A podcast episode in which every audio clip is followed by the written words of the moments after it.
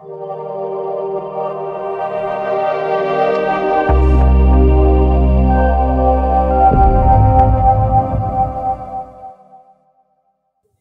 everyone, and welcome to a brand new episode of Let Courage Be Your Guide, the podcast, a program where we challenge, reflect, and deconstruct the fears we face in the workplace or throughout our professional career, all while redefining what it means to be courageous.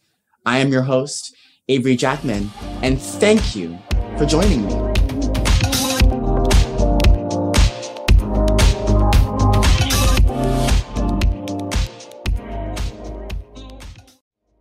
Welcome back.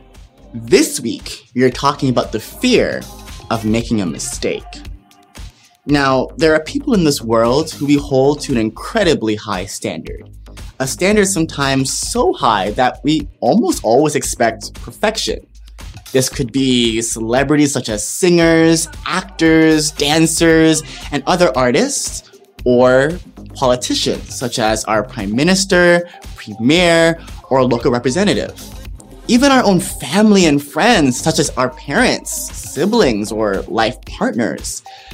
Now, it goes without saying that to expect perfection from any human is unfair and unhealthy because we all make mistakes.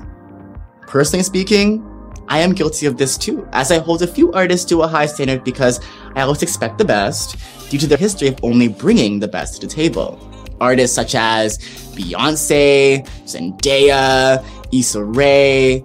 However, one of my favorite drag queens, Katya, once said that expectations are just premeditated resentments. And by show of hands, how many of us have moments in our lives that we resent due to not meeting our own expectations? You see, if you're anything like me, a self-proclaimed perfectionist who struggles to live in the present and is always three weeks ahead in his own mind, leaving him in an anxiety-induced spiral and a puddle of armpit sweat.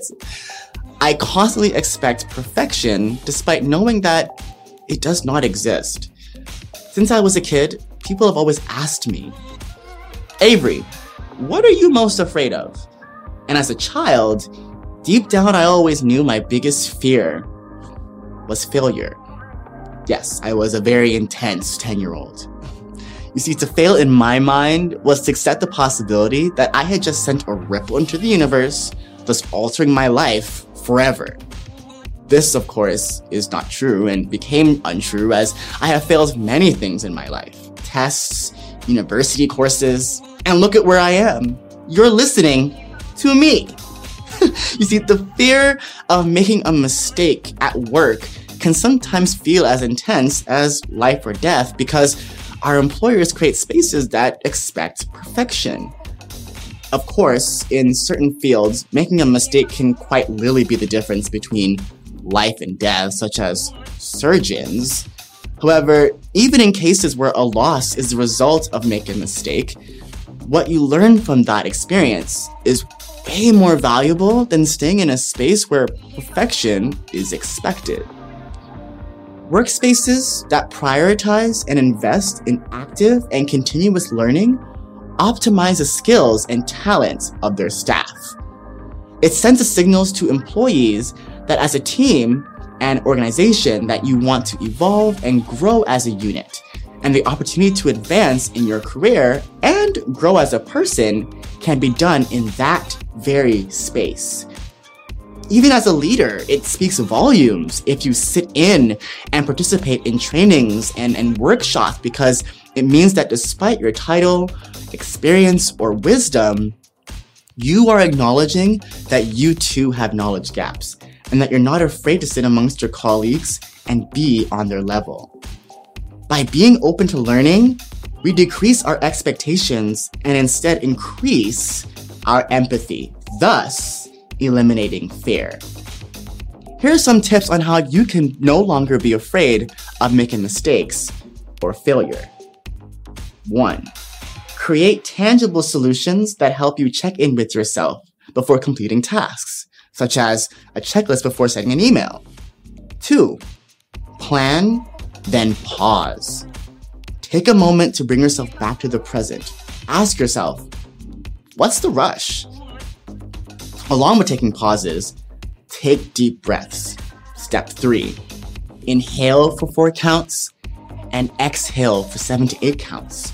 Our breathing patterns are indicators of our feelings, so when we're feeling triggered or overwhelmed, we tend to do shallow breaths or hold our breaths. So, quite literally, take a breather. And step four, be kind to yourself in your own reflection.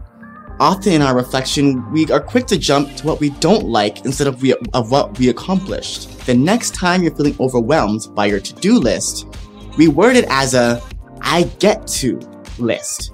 So instead of saying, I have to write this email or do this report, instead say, I get to write this email or I get to write this report.